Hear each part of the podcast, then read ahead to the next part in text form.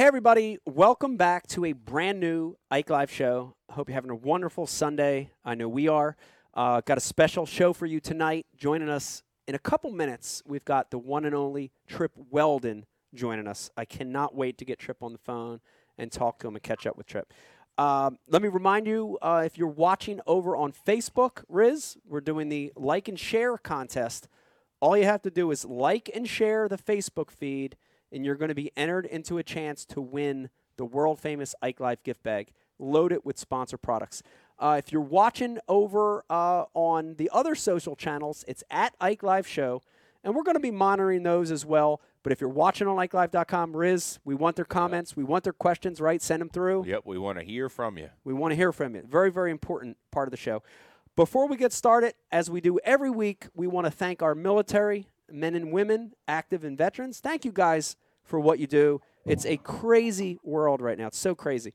Uh, policemen, firemen, EMT, doctors, nurses. Thank you guys for what you do. Strange, strange world. Uh, I want to get started, Brian. I, th- this is one of these shows where you know sometimes you get a guest on and you're like, uh, keep him in the waiting room for a while. But this is one where Mellow out. a I don't even want to. I don't care about anything else that's going on right now. You know what I mean? It's I that. hear you. It's that kind of show. Um, I'm, I, I, I was just uh, m- messaging with somebody who's coming on later, and Yeah. uh, a little surprise. And I don't know if I've ever even really had a conversation with Trip, but somehow I feel like I really know him. Right. And I'm so Yeah. excited to, to- Yeah. to, have him on or, or just to be a part of Yeah. this, to be a spectator to this. Yeah, So. it, and that happens a lot. I've seen that happen in other walks of life. You feel like you know somebody, even you don't. But I really do know this guy, and I am so excited to finally get him on the Ike Live show. I know we've talked about this. The the stars and the moon have not aligned correctly all those years. Finally, they have. And joining us live, the one and only, the world's best ever tournament director, Trip Weldon, joins us live. Trip. Woo! Trip, Mike Iaconelli. how you doing, Trip? I'm good, my friend. How are you? I'm very good. It's so good to see you. It's so good to hear your voice. Uh, first things first, how you feeling? How you doing? Fill us in. Well, I feel good. I, and I appreciate you asking. I appreciate all the thoughts and prayers sent our way, but I feel good. Uh, for those that don't know, I have uh, non-Hodgkin's lymphoma. Yeah. Uh, hopefully I don't have it anymore. I, I did six chemo treatments. I have a full body scan the end of the month and I'll get my re- results first of April, but uh, the doctor's saying good things and I'm clinging to what he's saying, man. I, and uh, back fishing, I told Pete I fished a tournament right here on Lake Jordan yesterday and, and uh, getting my stamina back. So I feel good. That that's awesome. It's awesome to hear. In fact, I was with uh, I had a uh, uh, we had a field uh, lacrosse game for Estella today. It was her first game, and Uncle Don was there, and Uncle Right. Don wanted me to tell you hello and glad you're doing well. And Uncle Don's thinking about you more than you know. So Well, tell him I appreciate that and uh, miss seeing all you guys, miss seeing him. And I know he went through the same thing. And I appreciate your text uh, to me, reaching out to me, Mike, uh, back when I was diagnosed. Yeah, for sure. I I, I got to ask you this because I know I've had this conversation, you know, with my uncle. We've had this conversation with Aaron. We've had Aaron on about a couple months ago, Yep. Brian. Right. Uh, and and just in the beginning of the show, uh, you know, we, we talked about Mark Jeffries had an accident last week. You know, a, a near death accident last week. What's this? How this experience? It, it's I know it's life changing. T- tell me about it, Trip. How? It, it is. I mean, you know, when you hear the C word, it is definitely life Yeah. changing. And, and uh, I, I've been very fortunate, though. You hear all the horror stories about chemo, and different people react different ways. Yeah. um, I had good days and bad days, but but I never was, I never threw up. I never had any of the the, the nausea and the sickness type stuff that that that people had. I tried to stay ahead of it with nausea medicine if I felt like something was coming on. But Yeah. um, you know, my first treatment was pretty pretty rough because I think as much mentally as it is physically. Uh, just it's a you know you come to a stop sign uh, in life and go a totally different direction. And Yeah. uh, we kind of experienced that with Ben, our youngest son. He's a type one diabetic. He found out three days before he graduated high school. And so we've been through, you know, uh, the diabetic deal with him. But but uh, my my other treatments were weren't too bad. You know, I it would hit me seven to ten days after my treatments. Uh, really lost a lot of stamina, but I've tried to exercise and lift weights and Yeah. and uh, build up my stamina. I fished a tournament yesterday. By the end of the day, man, I am just I'm totally gassed. But Yeah. uh, Yeah. I fished the first one I fished. I quit at twelve o'clock. I, I had Ben take me in at twelve o'clock, so uh, I lasted all day the last uh, couple of tournaments I fished. So, uh, That's awesome. but yes, it is a life changing experience. It makes you uh, uh, really count your blessings and, and Yeah. learn to live each day one day at a time and make the best of life. So so true, so important. We we've talked about that a lot on the show, and it's so important to do that. Uh, I I want to jump right to the second thing, which is congratulations on your retirement trip. I don't I don't think I got a chance to to to say that to you. Um, you had a amazing career with Bass. Uh, you know, in in my opinion, you've you've helped advance the sport. But I know, you know, in talking with you, my few last years of bass, I kn- I kind of knew it was coming. How did you know it was the right time for retirement? And I I asked you this because these are some of the things I'm struggling with right now. You know, I'm I'm at a crossroads in my career. So, how, did did you know? Did you know this was time? Did did did you have this planned? How, how did how did the retirement happen? Well, I planned to, I had planned to retire this year. Uh, I didn't know when, and, Yeah. and uh, of course, the classic was, was scheduled in the spring, Yeah. and then COVID changed all of that. But then back up to my, my whole cancer deal, and I turned sixty-five in January, and the first elite was in, in February, and, and I knew I wouldn't be able to travel just because of, of my stamina and, and, and, um, and just my health in general. Yeah. So the timing was right. I was going through all all the Medicare stuff and, and, um, so I, I knew it was the right time. I prayed about it. Uh, we prayed about it and we just knew the timing was right. Uh, but my plan the last three or four years was to retire sometime this year. Gotcha. Yeah, gotcha. Well, it, it's funny because um, I've I've heard you speak in a few other articles about this, but I want to I do want to talk about it tonight. Uh, it's interesting how life takes you places, and we've had a lot of amazing guests on the show, from fishermen to athletes to celebrities, who talk about you know how they ended up where they're at. I want you to go back, Trip, and, and a lot of our viewers and listeners don't know the story. Um, but how did you how did you end up as the tournament director for Bass? Uh, because it because it's kind of crazy, right? It's it's like one of those things where it's like you know, I, I think we might have some viewers saying, you know, were you in eighth grade aspiring to be the best tournament director ever in the world, or or is it something that happened? Phil, give us that story.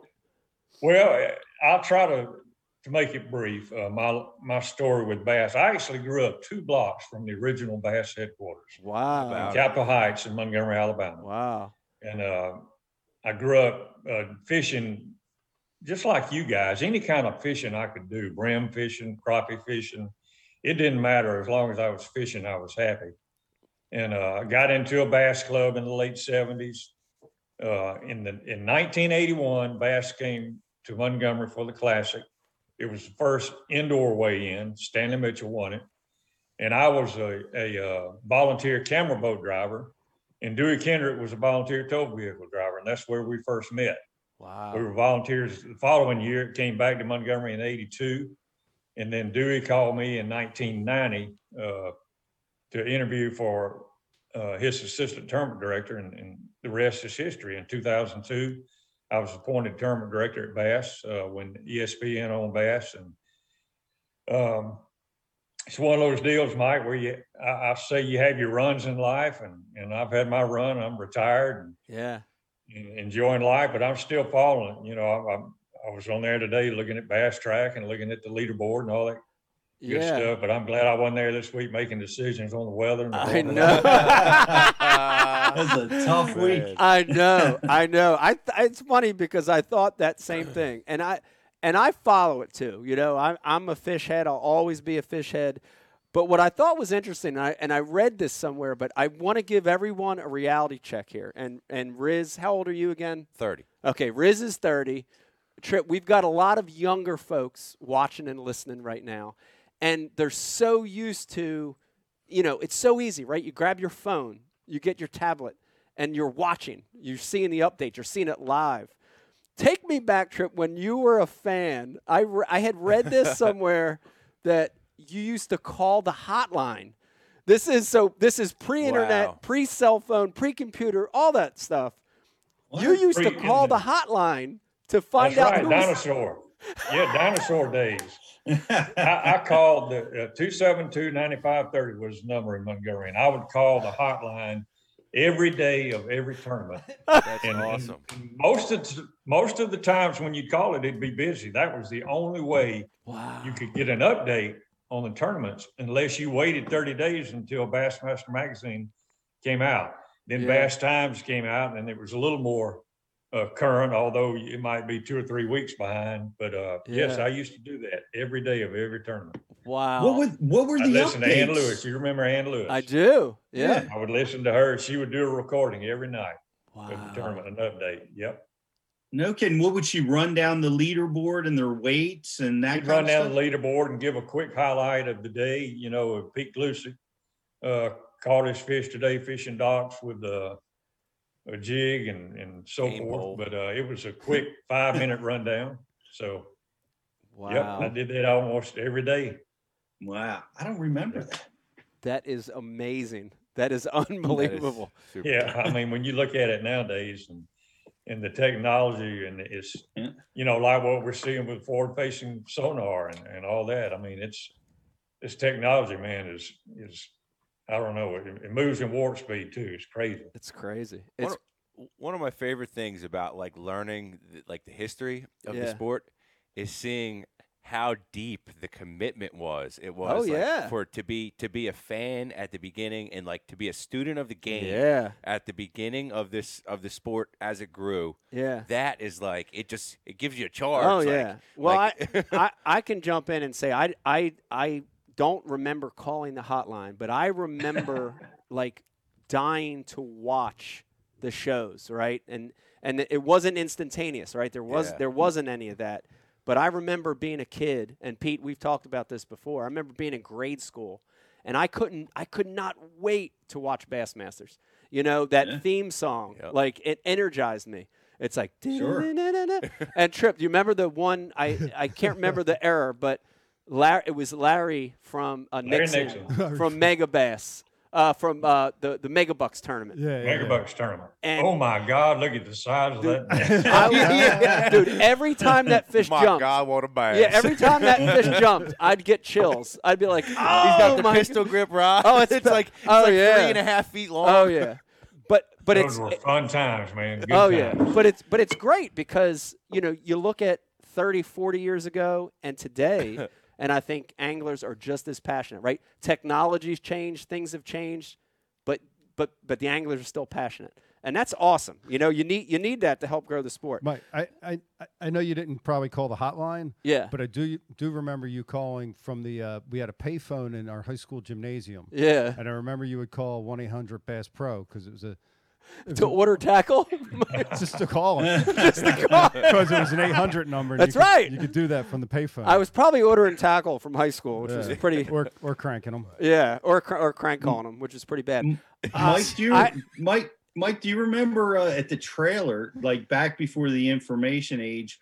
we Yeah. used to have to wait for the printouts. yeah Oh And- yeah. You know, we were in the hunt for the classic, Yeah. and you, you, you know, you'd have to sit there for a half hour, hour, whatever it took. Nerve-wracking. The for the those sheets, and you'd you'd go up to the trailer, the bash trailer, and uh, and they'd hand you out a sheet, let Yeah. you know where you stood. That's how you did it back then. yeah Uh, And it was, crazy. you know, you're right, Pete, and it was, it, it took forever and, and we had to make, we, you'd have 25, 30, 35 anglers waiting outside the trailer at classic time and you're running copies on this copy machine. It's like there's one copy, there's two copies. You know, it took forever.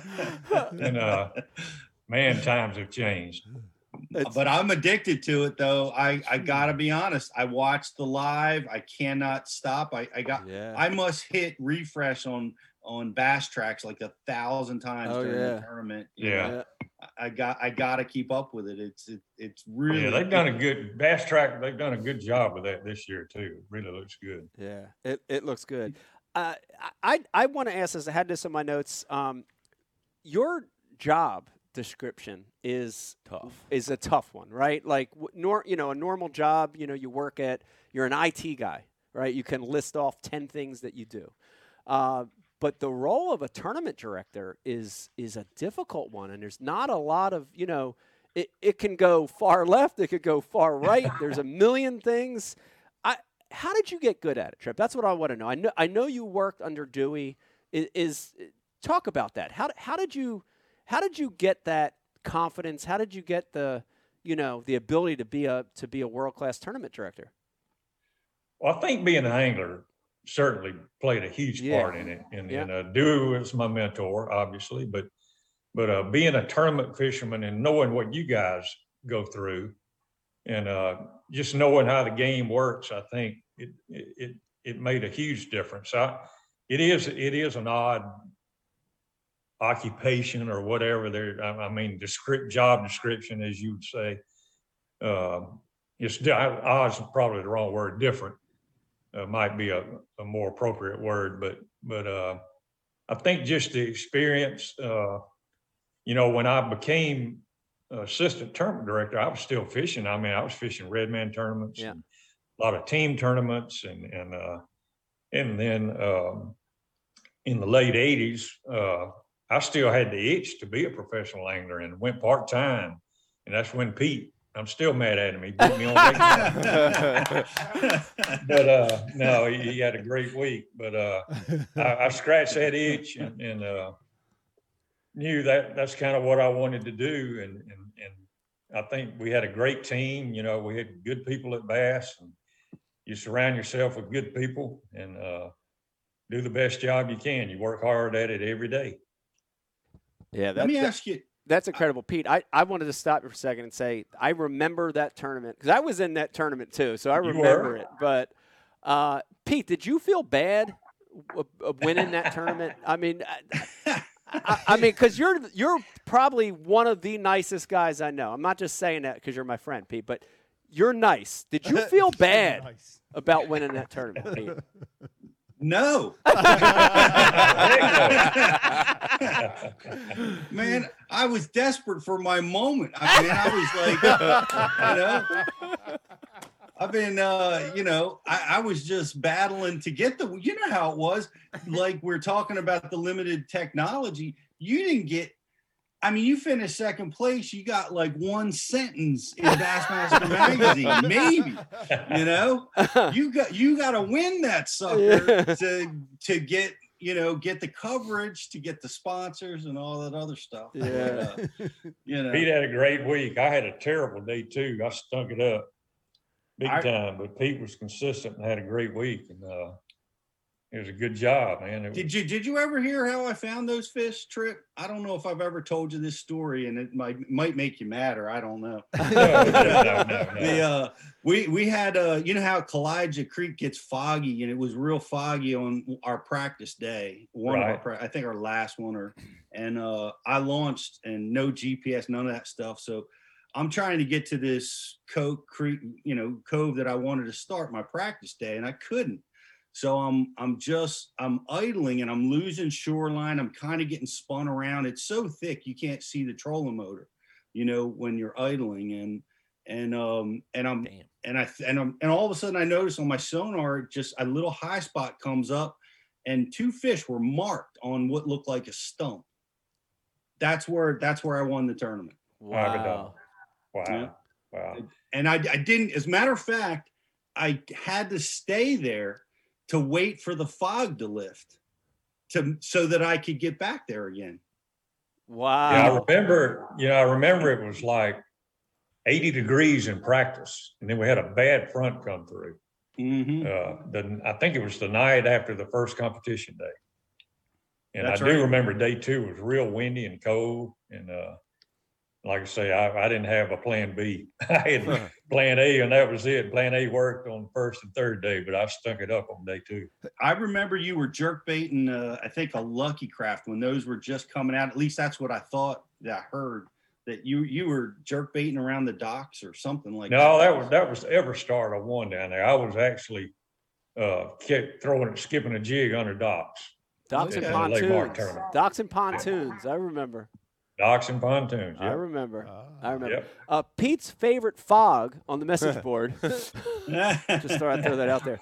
Uh, I, I've actually got a really good story too. I want to I want to just throw out there. And Uncle Don reminded me of it at the game tonight. And I, and I don't know if you remember this trip, but I got to relay this story. So we have literally been working together my entire career, Trip, whether you know this or not. So I was lucky enough in 1993 to get drawn as a co-angler, as an amateur, uh, in in the BASS. I think they were top. Were they top 100s or 150s back then? Top 100s. I 100s. 90 Yeah, Yeah. in '93. The first one I got drawn for, I was a college student and I did really poorly, but I had an amazing time. I drew a Fritz, Cliff Craft, Gary Klein, and oh, one other guy my first year. I didn't do very good. The next year I put in for two more. I didn't get drawn for the one, but I got drawn for the exact same location again, Norman, which was right? Lake Norman in North Carolina. Yep. And I went on in that one to have some great draws as well. Guido Hibdon, uh, Cliff Craft again, uh, uh, Chet Dalfit. How was the first time you were with Craft? is uh, the first time I was with Craft was um, I, he didn't care about hooks. I remember he had the worst. He had like saltwater trebles on his top water, and it, he yeah. didn't care. And I remember being a co-angler, looking at him like. Are you not going to change these hooks? I'm looking at these like silver anodized hooks, and I'm like, "You're the professional." But um, the second year, I was having a good event, and and the by the third day, back then, trip, you remember they were four day events, and Right. on, by the third day, I was leading, had a very slim lead, and um, you know, like I had drove there with my uncle, and so it was. This is crazy. Like this was a family affair. So it was me as a college student, my uncle, my grandfather. We were all in my uncle's van, and at the time he drove these like panel vans almost. Like he was a van guy, right? Passenger van. Yeah, passenger van. Yeah. In the 70s, he was a van guy. And at the end of the third day, he he went up to you, Trip, and because you were you were working that one, and and you didn't know Don from you know Adam, you know, and Don asked you. He said, uh, "Hey, hey, um, you know, my nephew Mike's winning this, and you know he's going to he's to win the tournament, and you know there's still a day left, you know." And he asked you. He said, "Would you guys give us the hitch for the boat when he wins?" and and Don said you just looked at him like, you know, like he had like three heads. Like, do we give you the hitch? no, we don't get. And like we've never towed a boat before, you you know. So uh, that whole nine. But he literally he had enough confidence in me, Trip, that that morning of the last day he went to a U-Haul dealer and had a hitch installed on his van, and I ended up winning that tournament. So Oh, cool. that was Cool. that. I do. Yeah. I do not remember that, Yes. and I don't ever recall again someone asking me for a trailer. So, That's how green we were back then. wow. Uh, but man, what a what a what a uh, history that we have, Trip. Um, That, that was a neat story. yeah, that's a great story, and I I got to tell you, you know, this is a great moment for me to to tell you something. I know we're we're far away. You're in Alabama, I'm in New Jersey, but I want to look in the camera, look you in the eye, and say that um, the years that I tournament fished, I cannot thank you enough for being a great tournament director. Um, all those years, you know, there were there were days where I disagreed with some of the decisions that you made, but I never disagreed with how hard you worked and your commitment to the sport and growing the sport. So I just wanted to say thank you. I don't think I ever told you that. Thank you very much, Well, Trip. Well, thank you, Mike. I appreciate that. And, and, uh, and I, I, I love all the anglers. I love you guys and, and, uh, some decisions you make, you know, are tough decisions and, and were we always perfect? No, absolutely not. And so, uh, but I, I, appreciate what you say and I res- respect you guys immensely and what y'all do. Yeah. Well, well, we we really really do appreciate it. Uh, what I, I want to go back. What what were some of the tougher decisions you've had to make in your career? Because I know, Yeah. like every tournament, there's a tough one, right? You got to make a judgment. And how do you get good at that? Like, Yeah, How do you I- get used to making it's those so- tough decisions? It's so Like, hard. I can't even wrap my hands around that that pressure. Uh, you know, of of that every day of every tournament. But are there ones that you look back on and, and you're like, oh my god, I was pulling my hair out in that one? Are there are there ones that stand out as being the toughest or, or some of the toughest decisions you ever had to make? you know, I've shared this on on other shows. Uh, uh, the the the weather delays and, and canceled days and all that. I I didn't lose too much sleep over it. You know, I, I tell anglers all the time, I'm not going to apologize trying to keep you safe. Right. Uh, were there days where we probably could have fished? Probably so. Yeah. Uh, you know, there was the, the one at at uh, at Amistad where we canceled a day and it was beautiful down there, 100 miles from us. It was blowing 18 wheelers off the road. So Right. you know, those, those are judgment calls. Uh, disqualifications and, and that sort of deal. You first of all, you never let it, try not to let ever let it be personal. Right. Uh, you know, it was tough to call KVD and, and tell him he was disqualified at Santee Cooper. Yeah. Uh, same way with Hackney at, at Cayuga and, and Swindle at the Classic because, you know, I love all those guys and respect them and, Yeah. and, uh, to a man, they took it like men, you know, it was, it was not easy, but, but, uh, again, you, you don't make it personal. And so you try to stick by the rule book and, and, uh, do the best job you can and, and, uh, keep that respect for the anglers and hope they respect, you know, what we're trying to do as tournament officials. Yeah, yeah, it's it's tough, and I I I'll remember. Um, you know, I I've had a few moments too that were not my finest moments trip, and I, I'll I have a little list of a few of them here that I like to bring up. Little Uh, list. uh, 2004 on Lake Wylie, uh, second day of the tournament. I, I, you know, I was you had to disqualify me, and again, you know, I, I look back on it and I'm I, I was in the wrong. I didn't have a good handle on exactly what the off limits was, and it was hard. Oh, And yeah. and I, I I remember, you know, I remember you know, it was semi early in my career, and it's and you know when when you're um, you're young and you're full of fire and energy, and you know you, you don't want to make mistakes, and and uh, you know I remember people accusing me on that one of saying, "Oh, you did that on purpose." You I've know? heard that a lot. Oh yeah, I remember. Like like to this day, Bernie Schultz is is sure that I did it on purpose, Yeah. and I I did not. It was it was honestly a misunderstanding. Uh, but it was tough, and, and I I remember that. Um, you know, there there were a lot of those that we had over the years, Trip.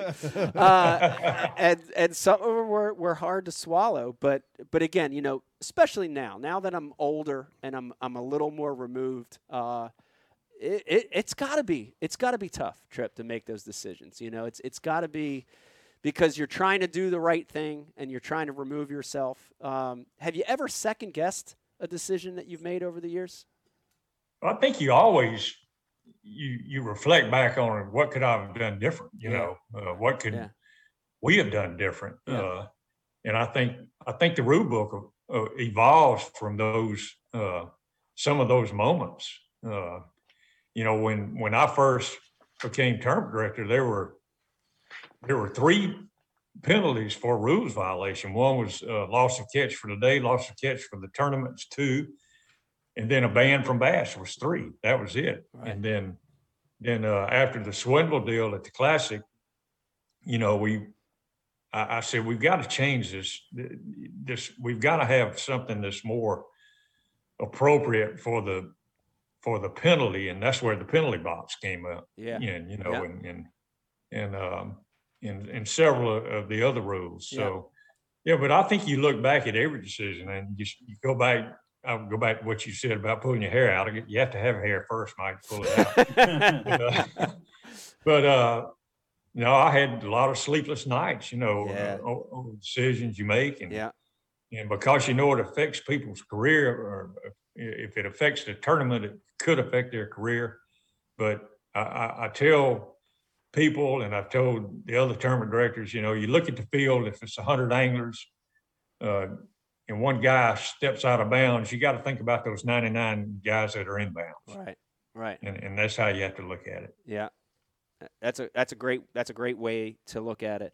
Uh, I, I want to double back real quick, Trip, on on uh, on weather delays, weather delays, weather cancellations. You brought it up. Um, we all watched this week as uh, Bass uh, postponed the event for a few days because of you know high water, uh, uh, you know Mhm. wind, uh, potential storms. Right. That's a that that's a tough thing. And I and I looked from afar and I saw some of the anglers posting these beautiful calm water in the morning in the back, right? And and and you know you wonder if those are the right decisions. But I I- I want to talk in generality of old the old days versus the new days. And I know just in my time trip, I remember the events like eh, you know late 90s, mid 90s to early 2000s. You guys didn't keep us back from a lot at all. Like I remember the the classic in Chicago. Cowboy days. I mean, dude, 12 footers on Lake Michigan. Go. I remember Thousand Island opens out of Clayton, where you know there's a straight west wind blowing right into uh, right into the river. Go, you know. I remember those days. Um, it, it, is it right that we, li- you know, that it seems like we're living in a more cautious time with tournaments, or should we go back to those days where you fish regardless, right? It's almost up to the angler, you know, on what to do. That's a good question. I don't know that I can answer it. You know, those days you're talking about were in eight, uh, 17 foot boats with a 150 too. Oh yeah, yeah, weren't, they weren't 20, 21 foot right. uh, Yeah. boats. But, uh, you know, we have so much technology, so much at your disposal now. I know uh, the last, I don't know, six or eight years, every day when my feet hit the floor, first thing I do is grab my phone and look at the weather, Right. you know, and, and see, uh, see what the weather's doing. And so, uh, and there's so much more involved now. You know, you have marshals, you have camera guys to think about. Uh, about what you're talking about were uh, a lot of draw tournaments. Yeah. Uh, both guys were most of the times were boaters in the tournament. One just lost the flip of a coin, or Yeah. or uh, let the other guy talk him out of going in his boat. Uh, and, and you had co-anglers that were uh, tournament anglers as well, but but uh, so much more at, at your disposal now, and and I, I think the world in general is more cautious now. You're Uh, you're right. than- How much does the, not not near as reckless. yeah, you're right. trip? How much does like the 24 hour news cycle that we live in now have an effect on you know like you you you had to have experienced this as as a tournament director going from you know the early 2000s to to the point that you retired things changed a lot and now as soon as something happens in a tournament if something bad you know god forbid happens it's on social media it's on you know the the feeds right away like how much did that weigh on you as a tournament director knowing that your decisions, you know, are going to be just magnified. Yeah. Well, I tell you, uh, when I first became tournament director, man, I was I was in the chat rooms and and you know trying to soak in as much information as I I could, but but uh, I soon learned that that part of social media I just had to leave alone, especially the chat rooms, because it's so so easy to be brave, uh, you know, but behind the or with a keyboard in your hand Mhm. uh, rather Yeah. than face to face. And so uh, people will say or say anything, you know, what uh, before they know it. Uh, and and uh, so I, I, I learned real quick to to try to stay away from some of that stuff. Uh, Yeah. uh, you can't stay away from all of it, and uh, yeah, you're going to read it, you're going to hear it, and you just have to grow tough skin and let stuff roll off your back. Yeah. But uh, it's not easy. How- I'll tell you how- that it's not easy. How long did that take, Trip, to, from the time that you became a tournament director? Like, I know the I know it wasn't instantaneous that you you became a tournament director and you're like, all right, I can make all these decisions and just be bulletproof. Like that has to take some time to build up that you know that mindset to just know that when a tough decision has to be made, you Yeah. got to make it. That's tough. It took years. I mean, it's it's it's uh it's it's not easy, and it wasn't easy. Uh, you know, last year, the year before. I mean, right up till the day I retired. uh, Some decisions are tough decisions. So Yeah. Yeah. you just do put your head down and work and do the best you can. But Yeah. the social media deal it took me about three or four years. I said I can't I can't do these chat room deals. You know, I wouldn't I wouldn't respond, but I would read all the comments and stuff. And Yeah. uh, man, they sometimes, I mean, Mike, you know, they'll rake you over the coals. Oh. I I know. Believe me, I know. I'm not even tournament fishing anymore, and they still rake me over the coals.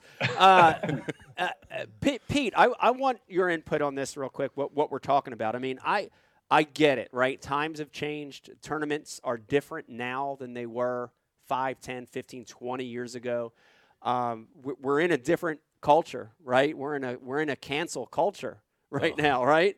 We're, we're in a culture where it's easier, you know, to to not take a risk, just cancel it. And we've, you know, and I'm not taking anything away from any of these these decisions because we've had deaths and we've had injuries, and you know, we're probably smarter for it now. But I miss the good old. I miss those days. I'm. I am telling you, like there was something about just knowing that you were going right, that you were going, that you if you had waves to battle through, then that's part of the decision, right? Do you stay close? Do you battle those waves? It's part of being an you know, angler. you know, if there were storms predicted, it's it's up to you, right? Did you want to take shelter? Did you? I miss that. I miss that wild west element of it. Do you feel the same, Peter? Do you do you, do you feel good about how the culture's changed? No, Trip, cancel that day. That's. Pete doesn't want to go.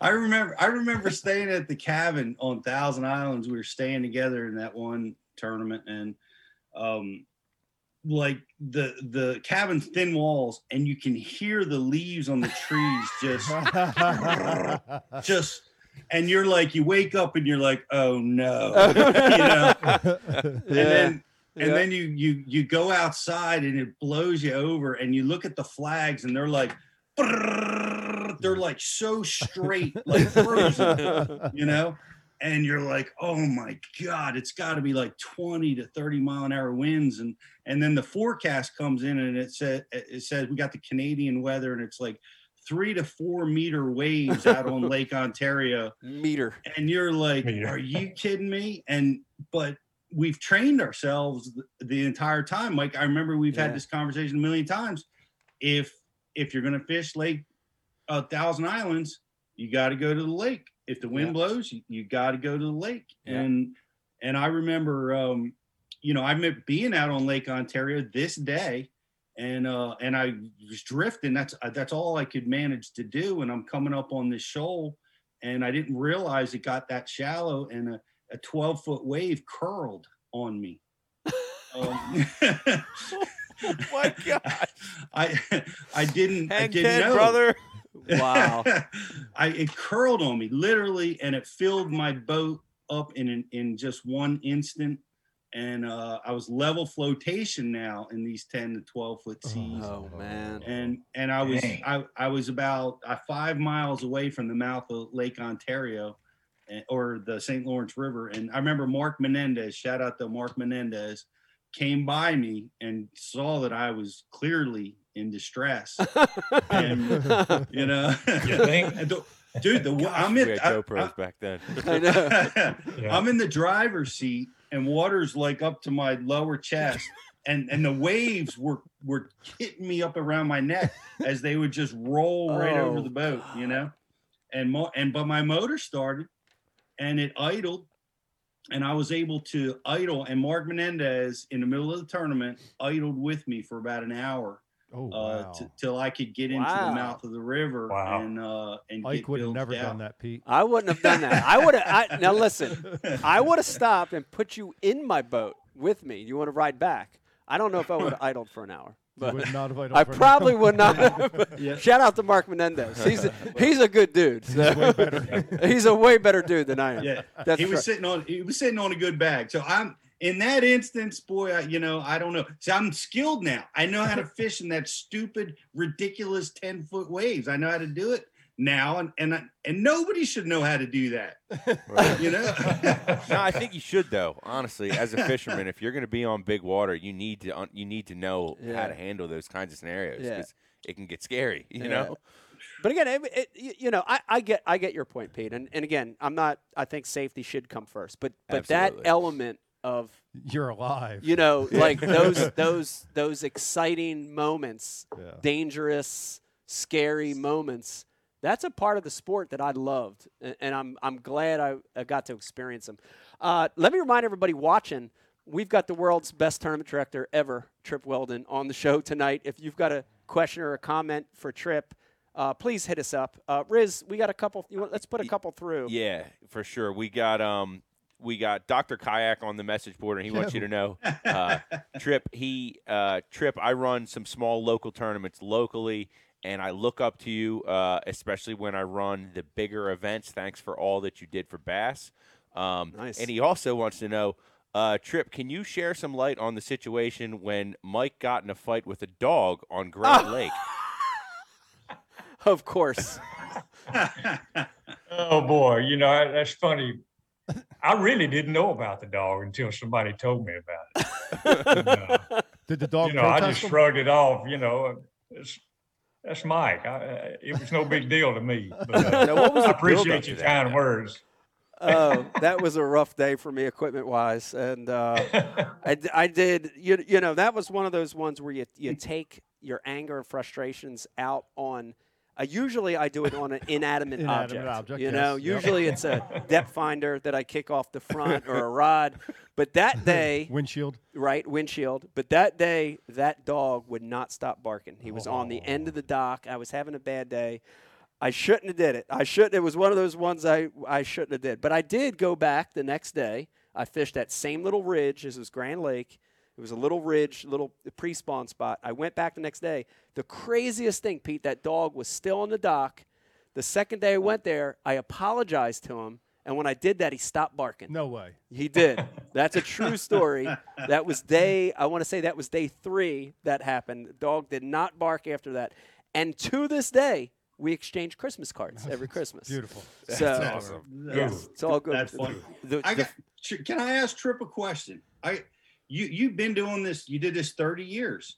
Yep. There had to be some egregious cheating that had that attempted to take Ooh. place. I read where guys had a false live well in a boat and got caught in some buddy tournament trail or putting you know coolers and you know with fish in them going in the back of a creek uh and putting them in their live well did did what what was the most egregious um thing that you saw during your tenure the the I guess the most egregious thing that uh, that I saw in a bass event, I was not there. Was an open. Was the guy had, I, I think it was an open. The guy had a, a fish tied to a line, and an angler caught it. You you you guys remember this? An angler hooked that line in practice, and he reported it to the tournament officials, who reported it to the game and fish, and they went out and marked the fish and then the guy came through the weighing line with that fish. Wow. and uh and you could really you couldn't do anything until it's like shoplifting you know you got to get out out of the store. Right. and uh Then you so when he, he he weighed the fish our our guy um at the measuring table was was clued in to to the markings on that fish and it was just like when it came through he looked at the game of fish guy and just tipped his hat hat you know gave him the signal and and the game and fish of course it was in their hands then Right. they let him weigh the fish and and the angler stepped off stage and they they made the arrest Tackled him. Wow. for- What or kind of trying markings to- did they do? It was something on the tail. I think. I think they either put a the tail or something. punched a hole in in the in the fin or the tail or something, but it was a, a Wow. clear marking that they knew, and of course, you know, it was fraud and all that good stuff. Damn. But uh, like, like I say, it was like shoplifting. They had let him come get outside the store before Yeah. they made the arrest. Was was this the guy that fished like exposed hook jigs and would like he would get the jig caught on that line and get it up the line and hook the fish legit like he would actually hook them because he had to fool his partner right he had to find a way to trick his partner into that being a legitimate catch No, it wasn't. That wasn't this guy. Uh, okay No. Wow. that was another cheater Wow. I, I tell you, I, I can tell you from my experience in tournament fishing is anytime you have money involved, right? The more Anything. that money goes up, the more some some guys will be willing to push to push the boundaries. Now that's a, that's an extreme case, you know, but I think uh, anytime you have that kind of money on the line, you, you have to deal with this kind of stuff. Uh, I- this is a good segue, uh, Pete. I'm glad you asked that. Trip, the, you guys have used Bass has used uh, now other o- other circuits have used it and are using it. Uh, the polygraph for years Mhm. has. Do you believe that that is and was a good system to to enforce, you know, s- some of the rules uh, uh, amongst the anglers? I think it's uh, I've been asked that a bunch. I think it's a, one of the many, uh, tools you have in your tool chest as a tournament director. Uh, you know, we had, uh, when I was tournament director, we had great examiners. Uh, I did have a couple of squirrely ones that, uh, in other states, but, uh, most of the, uh, the examiners we used were, were- that, that we used full time were, were very good. And, uh, you know, there were, you know, like you, you, you give the, the test and we, you know how we do it, Mike, we draw, most of the time we, we do it random, Random draw, yeah, random draw. And you got, a guy gets in there and the examiner asks questions, uh, before, before the exam. And, um, you say, well, I had a guy come up to me at the gas station, say, I need to throw a black and blue jig. Yeah. Well, you know, the damage is done there on info. Yeah. And so you get the examiner would ask, rephrase the question. Um, first question is, did you cut him off? Did you say, hey, I can't get information, you know? right, And, uh, other than the guy telling you, uh, to throw the black and blue jig, did you get, did you violate the no information rule? That's Yeah. sort of the deal. But back to your question, I think it's just one of the tools right. and I think it's been effective. Yes. Yeah. Now I I know the answer to this, um, we've got a lot of people listening and watching, and I, I want you to address it here. And I, I already know the answer, but over the years, um, you know, there's always uh, conspiracy theories that you know there were rigged polygraphs. I I remember you know an FLW angler coming back to Bass, and there was an incident, and you know it was because of the FLW thing. I never believed any of that was true, but uh, how how how do, how have you dealt with those things over the years? Because that's that's a tough criticism, you know. Well, y- your answer is right. They, they were definitely one hundred percent not Right. rigged. Um, you know, unless there was a, a call for a, a polygraph, they were all strictly random. The, and the, Yeah. the examiner had the, the general questions, uh, way ahead of time before the tournament ever happened. So, you know, we would, we would let, uh, the anglers draw out the boat numbers for the people to be examined uh, on that day. If your boat was boat number 15 and, and the angler reached in, in our uh, bag of poker chips that were one through 100 and drew out 15, then you had to take the random polygraph. Yeah. And the questions were generic. They mostly evolved around the no information rule. Yeah. Uh, and a few other tournament, quite relevant tournament uh, specific questions, but um, no, they were never rigged. I can tell you that. Yeah, I've taken a bunch, and I I can remember it was all the worst polygraphs I've ever ever to took over the years. Was I would always get drawn the second day for my polygraph when I didn't make the cut. So I was always so pissed off that I didn't Right. make the cut, and then I had to stick around for the polygraph. I was like, "Why does this always happen to me like this?" Your heartbeat's Yeah. already through the roof. yeah, roof. like I'm already like disgusted, right? Because I Oh, I'm not man. gone on the fish the next day. throwing action figures out your window. It was as like you're every driving. time. It was like every damn time. I swear. Oh, they're going to get the best of you. Oh God, that's how it happened. I swear, it pissed me off. Uh, let, I, I want to switch it real quick and talk about some positive stuff. Trip, you have worked with bass a long time. You've seen so many amazing anglers, amazing talents come up over the years. Uh, gosh, from Bryan Kerchal to Kevin Van Dam to you know Aaron to Skeet. You've seen so many of these guys over the years. Uh, did did did you know like early on, like when you first you know were at an event with Kevin? Did you know that? Did you know back then that that he was going to become one of the best in the world? Did, did you ever like? Did you know these guys were going to be this good, or, or did it did it just develop over time? Well, you know my my history with Kevin. My my first tournament was the '91 Classic in Baltimore, which was his first classic, Yep.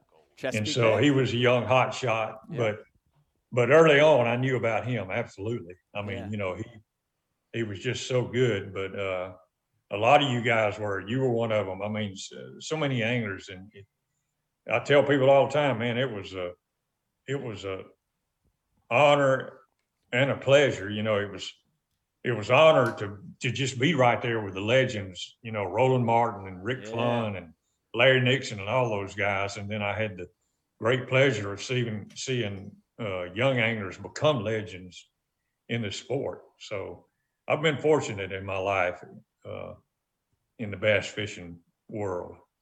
Yeah, that that's awesome. Were there were there any anglers trip that that were short lived in the sport that could have been greats? I know you know we we get guys every year that'll be in for a year or two, and then for whatever reason they go a different direction in life. Do you remember any specifically that you thought could have been a great? You know, I, it, it's none come uh, to mind at the top of my head, but you mentioned Bryan Kerchal and, Yeah. and being there when he won the classic, and, Yeah. and uh, that was so cool because the federation was was so so strong at that time, and Yeah. and, uh, and um, when he won, and just you know, he's such a good looking kid, and, and uh, had such a bright future, and so tragic. I'll I'll never forget the day at Bass when I walked in the office and and. Don Corcoran gave me that news that uh, he had tragically died in a plane crash, and uh, man, it was a it was a somber mood around Bass headquarters for a long time. Yeah, it, it was Uh, here in the in the Northeast too, because we're all we're all Federation guys here, and um, man, I, I remember it, Pete. You know, I remember. In fact, Brian, I remember like it it happened, and then we had like a club meeting. Yeah. It was either the week it happened or the next week. It We was had- I think it was- right after. It was our club banquet. Was it our banquet? Yeah. November, December. Yeah. Something like that. And uh, man, I remember just the, the feeling of emptiness, you know, because he, f- for for the guys in a Northeast trip, I mean, he, you know, he was a representative of the of the national federation, but he was a representative of the Northeast. He was us. He was one of us, you know. He was Absolutely. an underdog. He was an underdog, and he was he Yeah. was a northerner. He was a Yankee. He he worked at the freaking ground round for crying out loud. Yeah. You know, uh, and I remember what a tragedy it was, but it, it was also an inspiration for a lot of guys. Pete, I know he was an inspiration for you as well. He clearly was. As a matter of fact, every time I see one of those culprit worms, Great I think shot. of him. Yeah, You or know, the and whistle. I- Yeah. When I see the Oh, the whistle, whistle. yeah, The whistle. I just this one right there. You There you go. That's awesome. Right. he's Hit it. got it. Hit it, Pete.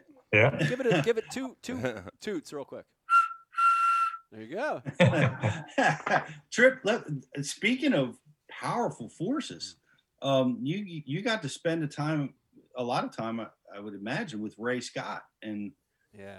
ha, ha, I mean, tell me about that. I mean, uh, you know, the monumental force in this sport created something for us all. Yeah, well, you know, it goes way back really to my childhood in Montgomery, Alabama. And uh, Ray Scott, I, I grew up in Capitol Heights. Ray Scott grew up in Capitol Heights. Uh, so we shared a lot of life stories, you know, about growing up in Montgomery and, and uh, a lot of the people we knew. And golly, I knew all of his family. Uh, he was when I when I came on board at Bass, he was emceeing tournaments. He no longer owned Bass. He had sold it to Helen and and Carl Dabbs and the Jemison group. And uh, but but I'd see him at tournaments, uh, see him at Bass headquarters, and uh, we spent a lot of time together. You know, it was I was very uh, uh, lucky and and uh, I guess in that respect to be around Ray Scott all those years. I, Yeah, Ray- I was I was fortunate to come across the stage and he weighed me in uh and I was oh, you know that was that was a monumental thing for me. And um you know where where's the sport going trip? I mean we've got a lot going on now. We've had a third tournament trail enter the game. Where where is it where are we going with this thing Well, I hope it's going to great things. I mean, we we put the fans in the boat, and uh, that was a monumental step. I mean, that was always the the big challenge getting uh, fans in the boat, and with the live stuff. Uh, uh, I hope it goes to great things. I hope we don't hit a recession like we did in 2008, because that was tough on a lot of guys, and I know it's it's uh, tough on these anglers right now with gas prices going up like they are. And uh, so, you know, I I hope we see more and more great stuff because being a tournament junkie, I still watch a bunch of it. Yeah. Me too. Me Yeah. too. I remember that in 08. I remember the recession of 08, losing all the sponsors and gas prices being at four, almost five dollars a gallon. Oh man, we went to California. Mike can tell you. I mean, we, out there in California, you're almost five bucks a gallon, Yeah. and that's once you get to California.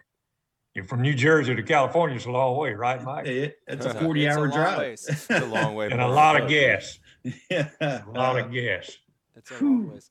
Uh, I, I, Trip, of all the, you know, Bass has changed hands a little bit over the years. Of, of all the ownership groups that you've worked with, was was there one or one error or one owner that really stood out as as being, you know, critical in the growth of the sport? Well, I go back to my beginning in in uh, '91 and Helen Sevier. Yeah. Uh, Yeah. Yeah. Helen's Helen's leadership, and I'm so glad she got in the Hall of Fame. It was way past due, in my opinion. Uh, she should have been in there really from day one. But I know when when Ray hired her, Bass took off. Uh, she was a a marketing uh, genius.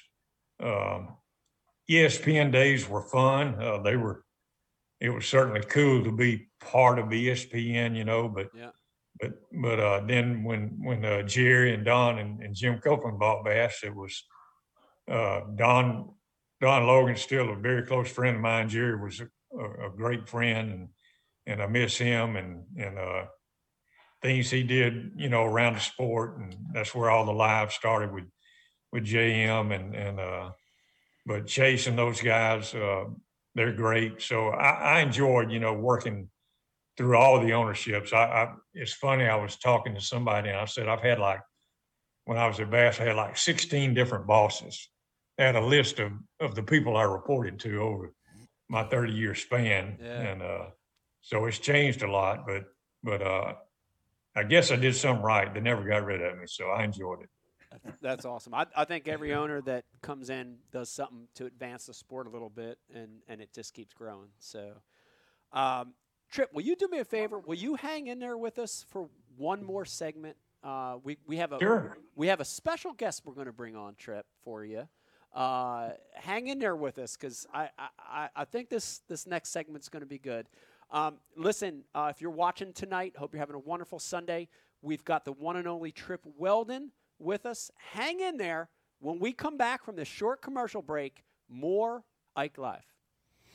Four and a half inch drop shot worm, Bama bug.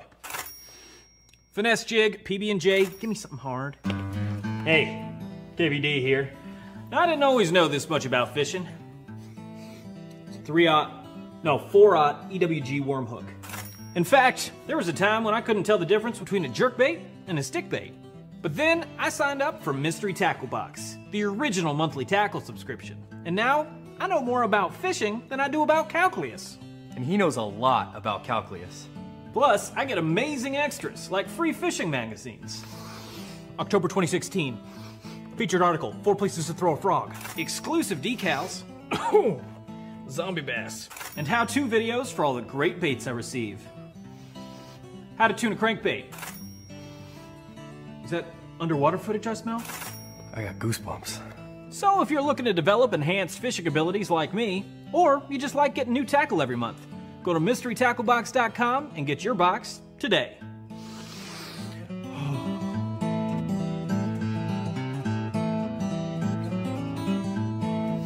Ooh, live minnows. Is it lunchtime already? Nature's candy. Oh. Is he in my pocket? time of year, I definitely recommend putting a little bit of this on your soft plastics too. There he is. Another one. Next cast.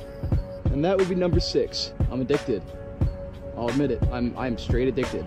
Might be bigger. You think so? Yeah.